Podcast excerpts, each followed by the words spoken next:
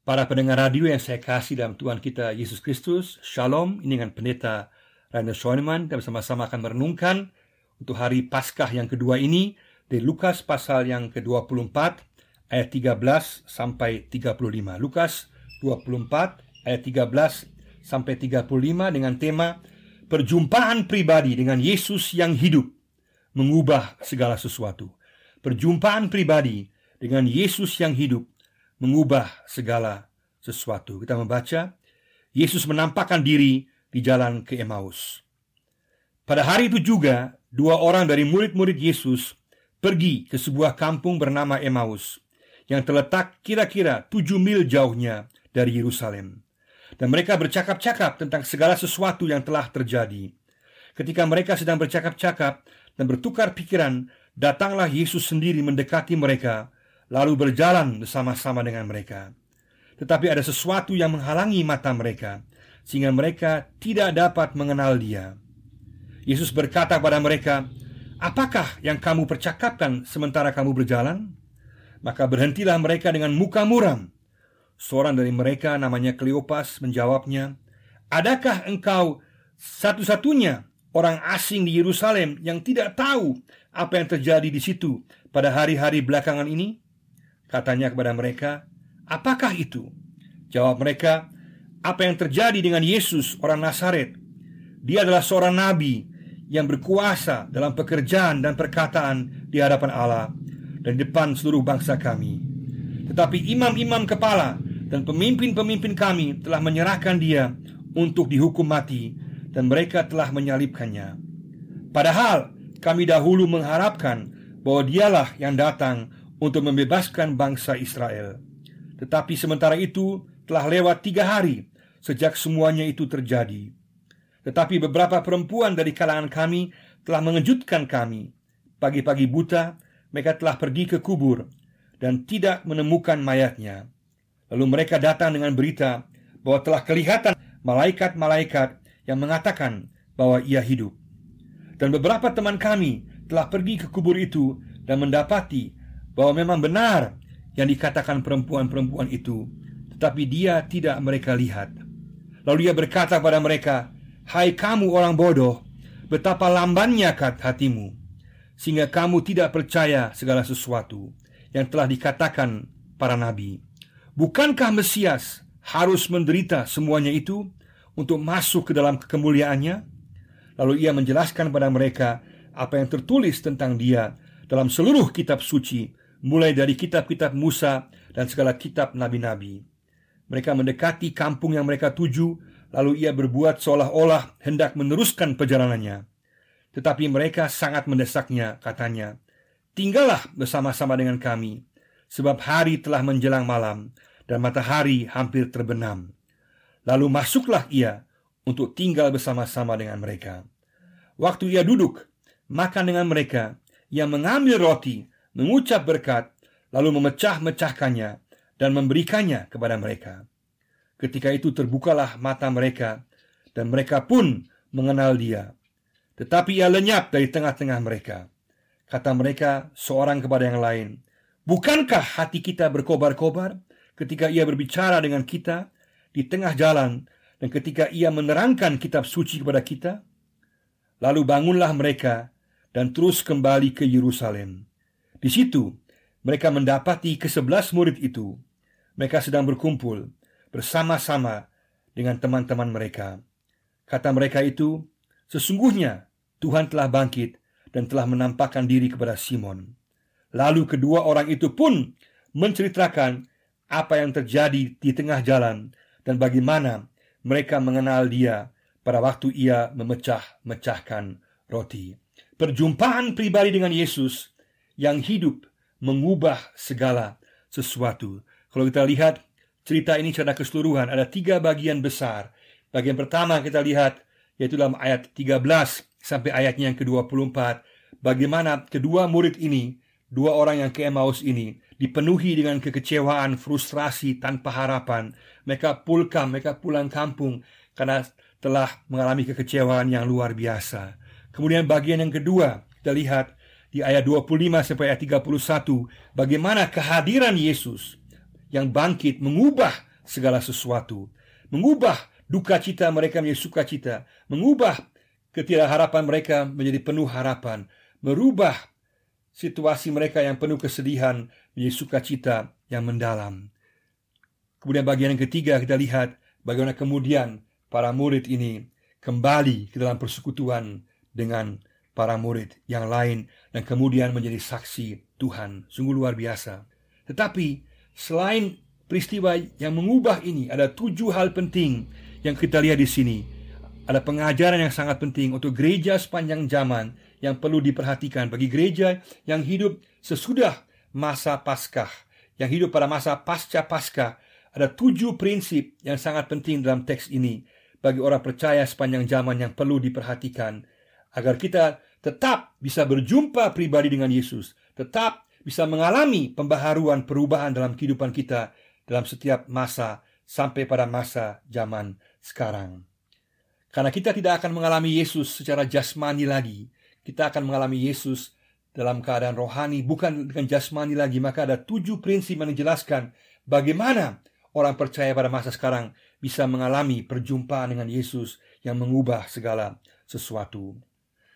Prinsip yang pertama adalah jangan tinggalkan persekutuan, ayat 13. Di sini kedua murid ini, mereka pulang kampung, mereka kecewa, mereka frustrasi, mereka tanpa harapan, dan mereka kemudian meninggalkan persekutuan para murid di Yerusalem. Ini bahaya besar pada saat orang Kristen, orang percaya meninggalkan persekutuan orang percaya yang lain. Kita akan ada bahaya dalam kesendirian. Pikiran kita bisa mulai kacau. Kita bisa mulai berpikir yang tidak-tidak. Kenapa? Karena kita meninggalkan persekutuan sebagai sumber kekuatan, sumber di mana orang lain akan menghibur kita, menguatkan kita, mendampingi kita. Maka apapun yang terjadi, kita tidak pernah boleh meninggalkan persekutuan orang-orang percaya, meskipun ada masalah, ada kekecewaan yang kita alami.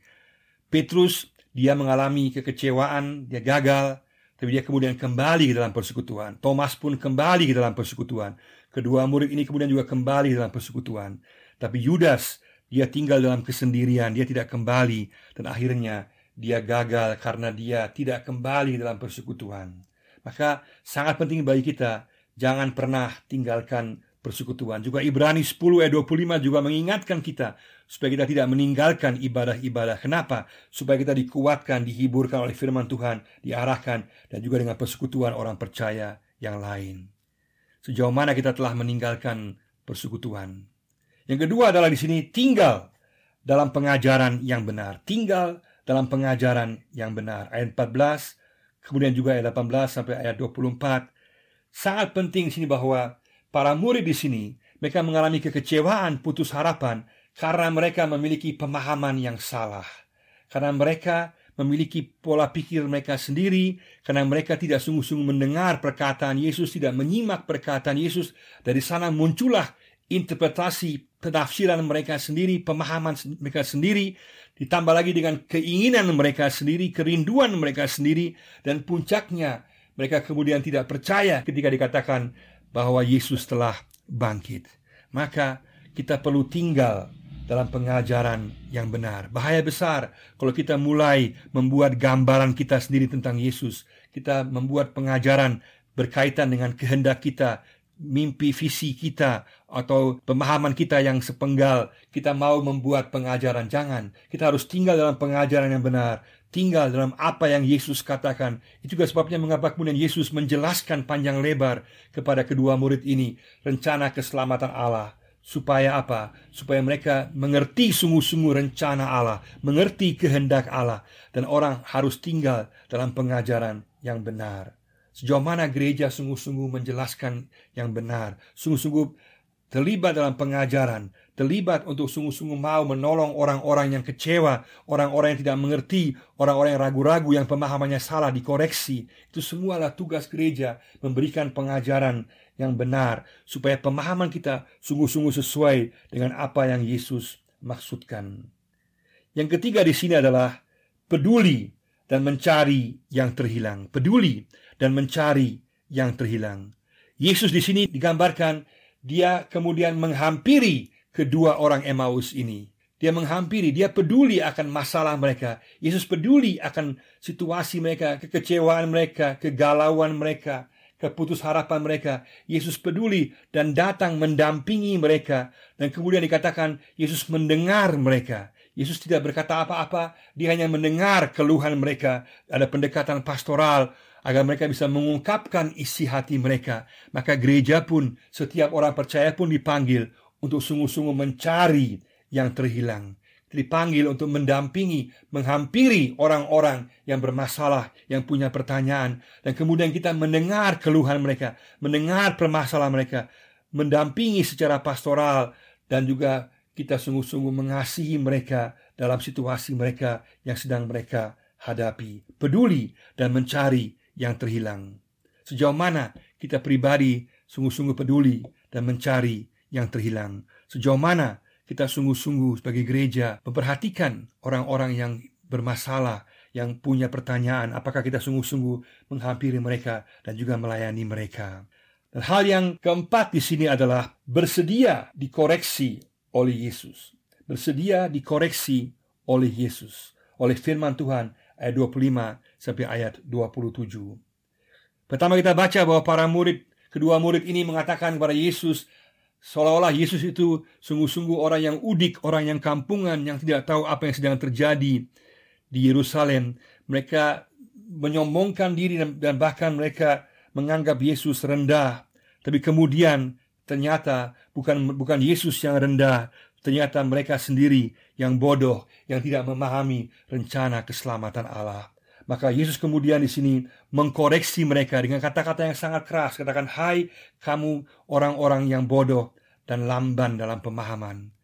Bayangkan Yesus mengatakan kepada dua orang ini kata-kata yang sangat keras. Dalam Alkitab, saya kira hanya di sini saja yang Yesus bicara dengan sangat keras. Hai kamu orang bodoh, dalam bahasa Papua, kamu orang yang nau-nau. Atau dalam bahasa yang lebih modern, lamban, lola, loading lambat, yang tidak memahami. Yesus keras berbicara untuk mengoreksi kedua orang murid Emmaus ini. Kenapa Yesus mengoreksi? Karena pemahaman mereka menggagalkan iman mereka. Karena mereka tidak mau mendengar, tidak mau menyimak, akhirnya mereka mempunyai pemahaman yang salah. Maka Yesus mengoreksi mereka dengan keras. Bersediakah kita dikoreksi oleh Yesus? Orang percaya sepanjang zaman, gereja sepanjang zaman dipanggil untuk bersedia dikoreksi oleh Yesus. Kalau kita tidak bersedia dikoreksi, kita kepala batu. Maka kita tidak pernah akan memahami kehendak Tuhan. Kalau kita tersinggung, maka kita tidak akan pernah memahami firman Tuhan dan kehendak Tuhan, baik juga untuk kehidupan sehari-hari kita. Maka sangat penting bahwa kita sungguh-sungguh mempercayai firman Tuhan, isi firman Tuhan yang memberikan koreksi kepada kita. Mau dikoreksi oleh Yesus. Itu hal yang keempat. Yang kelima adalah mengundang dan bersekutu dengan Yesus dalam firman dan perjamuan. Mengundang dan bersekutu dengan Yesus dalam firman dan perjamuan. Dalam ayat 28-30 ini jelas sekali nampak bagaimana titik balik daripada situasi para murid ini berubah ketika mereka berjumpa dengan Yesus. Perjumpaan dengan Yesus yang merubah segala sesuatu. Titik baliknya adalah perjumpaan pribadi dengan Yesus ini. Dan itulah esensi daripada iman Kristen, yaitu hubungan pribadi dengan Yesus. Hubungan pribadi dengan Yesus yang akan kekal selama-lamanya. Semua akan berlalu dalam kehidupan kita, tapi hubungan pribadi kita dengan Yesus akan kekal selama-lamanya. Bagaimana ini terjadi? Ketika mereka mengundang Yesus ke dalam kehidupan mereka. Kata-kata kunci ini adalah bahwa dikatakan, tinggallah serta kami, karena hari telah malam. Yesus berpura-pura seolah-olah akan pergi lewat. Tapi kemudian para murid mengundang dia. Kenapa? Karena Yesus tidak pernah memaksakan. Gambaran yang sama juga diberikan dalam Wahyu 3:20. Dikatakan bahwa Yesus mengetok depan pintu. Dia tidak paksa. Dia tunggu sampai orang membukakan pintu. Dan kemudian dia menawarkan persekutuan dan berkatnya kepada semua orang yang membukakan pintu. Hal yang sama juga di sini. Yesus menunggu sampai dia diundang. Pada saat dia diundang, dia kemudian memberikan berkatnya. Kelihatan sangat jelas ketika dia kemudian memecah-mecahkan roti. Karena itulah berkat yang terbesar. Gambaran bahwa tubuhnya dipecahkan bagi semua orang yang percaya kepadanya. Itulah inti daripada iman Kristiani.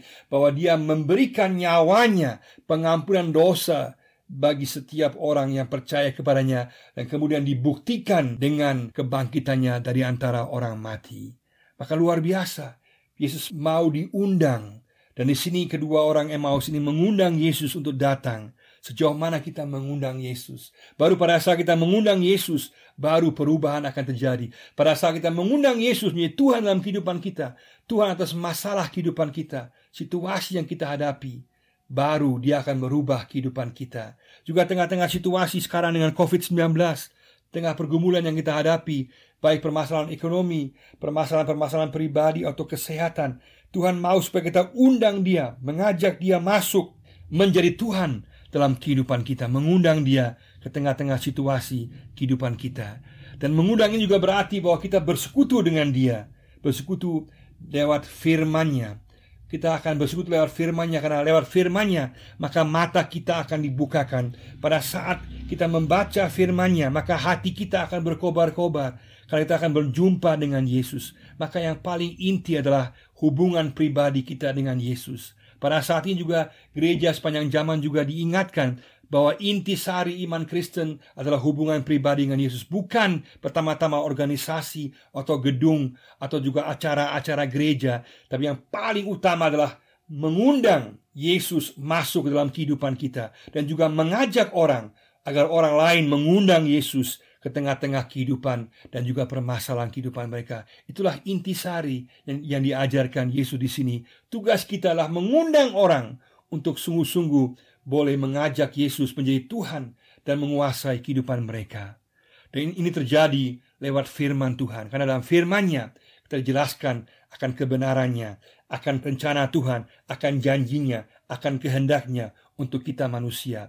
Maka dasar iman Kristen bukan pengalaman rohani, bukan mimpi-mimpi, bukan visi-visi, juga bukan karunia-karunia yang luar biasa, tapi firman Tuhan, hanya firman Tuhan yang jadi landasan akan kebenaran dasar iman kita. Luar biasa. Itulah berkat yang dia berikan. Pada saat kita membaca firman Tuhan, merenungkannya dimanapun kita berada, maka Tuhan menjanjikan bahwa hati kita akan berkobar-kobar, kita akan penuh dengan semangat. Kenapa? Karena Yesus berbicara lewat firman Tuhan. Roh Kudus yang kemudian juga dijanjikan akan berbicara kepada kita. Maka kita akan sungguh-sungguh memiliki hati yang berkobar-kobar, dipenuhi oleh firman Tuhan. Dan juga lewat perjamuan kudus, kita akan diingatkan akan korban pengampunan yang pasti sekali untuk selama-lamanya untuk kehidupan kita, bahwa kita memiliki jaminan kepastian pengampunan dosa. Dan juga sekaligus perjamuan kudus memproklamirkan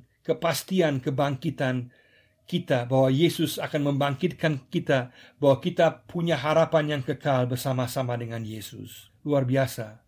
Maka pada saat ini, sejauh mana kita mengundang dia masuk dalam kehidupan kita, sejauh mana kita mau bersekutu dengan dia, sejauh mana kita mau sungguh-sungguh dalam perjamuan kudus, mengingat akan berkat-Nya, pengampunannya, dan pengharapan pasti yang dia berikan. Yang keenam secara singkat adalah kembali ke dalam persekutuan dengan hati yang diubahkan. Kembali ke dalam persekutuan dengan hati yang diubahkan, ayat 31-33. Sini gambarkan bagaimana kemudian perjumpaan dengan Yesus ini merubah para murid. Mereka yang sebelumnya putus harapan,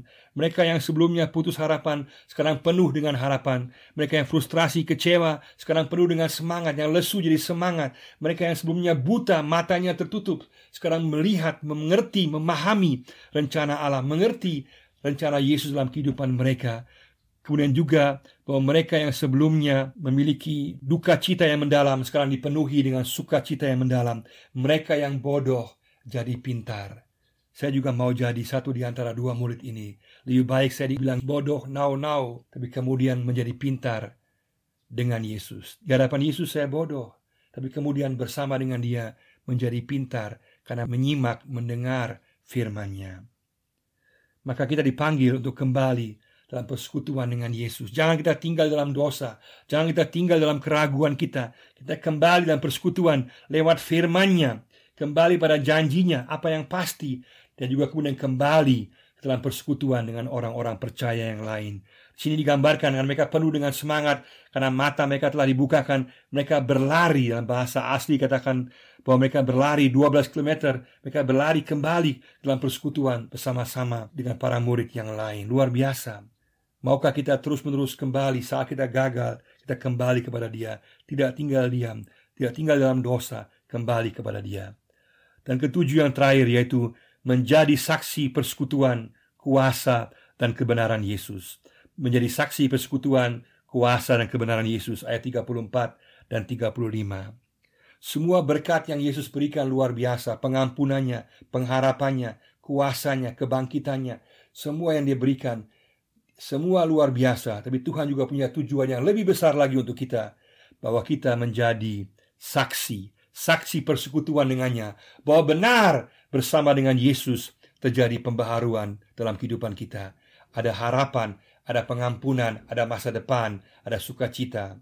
Dan juga benar bahwa ada kuasa pada Yesus, kuasa kebangkitannya nyata. Dia menang atas dosa, atas iblis, atas maut. Gak perlu takut kuasa-kuasa kegelapan lagi. Gak perlu takut kematian, karena bersama dengan Yesus kita akan melewati kematian. Gak perlu takut akan dosa, karena Yesus menang atas dosa dan kita diampuni olehnya.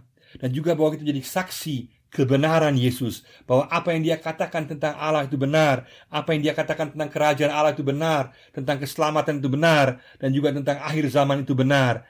Karena Yesus benar adanya, menjadi saksi persekutuan dengannya, kuasanya, dan kebenarannya. Itulah tujuan Yesus bagi kita. Maukah kita mengambil komitmen, membuat komitmen, aku mau menjadi saksi persekutuan, kuasa, dan kebenaran Yesus. Mari sama-sama kita mengevaluasi kehidupan masing-masing kita. Kita katakan, kita tidak mau meninggalkan persekutuan. Kita mau selalu kembali dalam persekutuan dengan orang percaya, sumber kekuatan kita.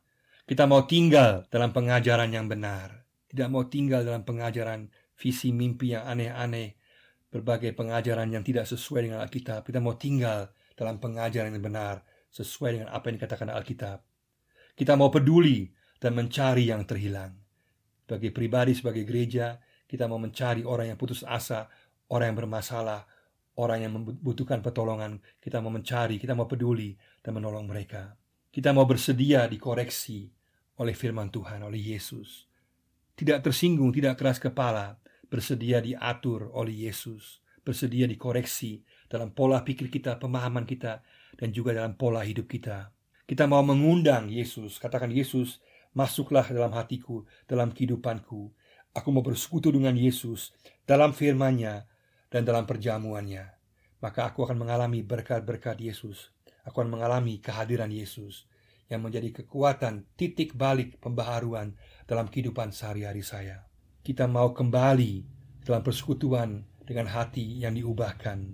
Pada saat gagal, kita tidak mau tinggal diam. Kita mau bangkit. Kita tidak mau tinggal dalam dosa. Mau bangun dan kembali dalam persekutuan dengan Yesus dan persekutuan dengan orang percaya yang lain. Dan kita mau menjadi saksi persekutuan, kuasa, dan kebenaran Yesus. Dimanapun kita berada, mengajak orang untuk masuk dalam persekutuan dengan Yesus, untuk mengalami kuasa kebangkitan Yesus yang menang atas dosa, iblis, dan maut. Dan juga mengajak orang untuk masuk dalam kebenaran Yesus, bahwa janjinya benar, firman-Nya benar, pengharapan yang Dia berikan tidak akan dikecewakan, bahwa apa yang Dia katakan sesuai dengan kehendak Allah, dan akan menjadi pelita bagi kaki dan juga jalan kami di tengah-tengah kehidupan. Mari sama-sama kita membuat komitmen, aku mau menjadi saksi persekutuan, kuasa, dan kebenaran Yesus. Tuhan memberkati kita semua. Amin.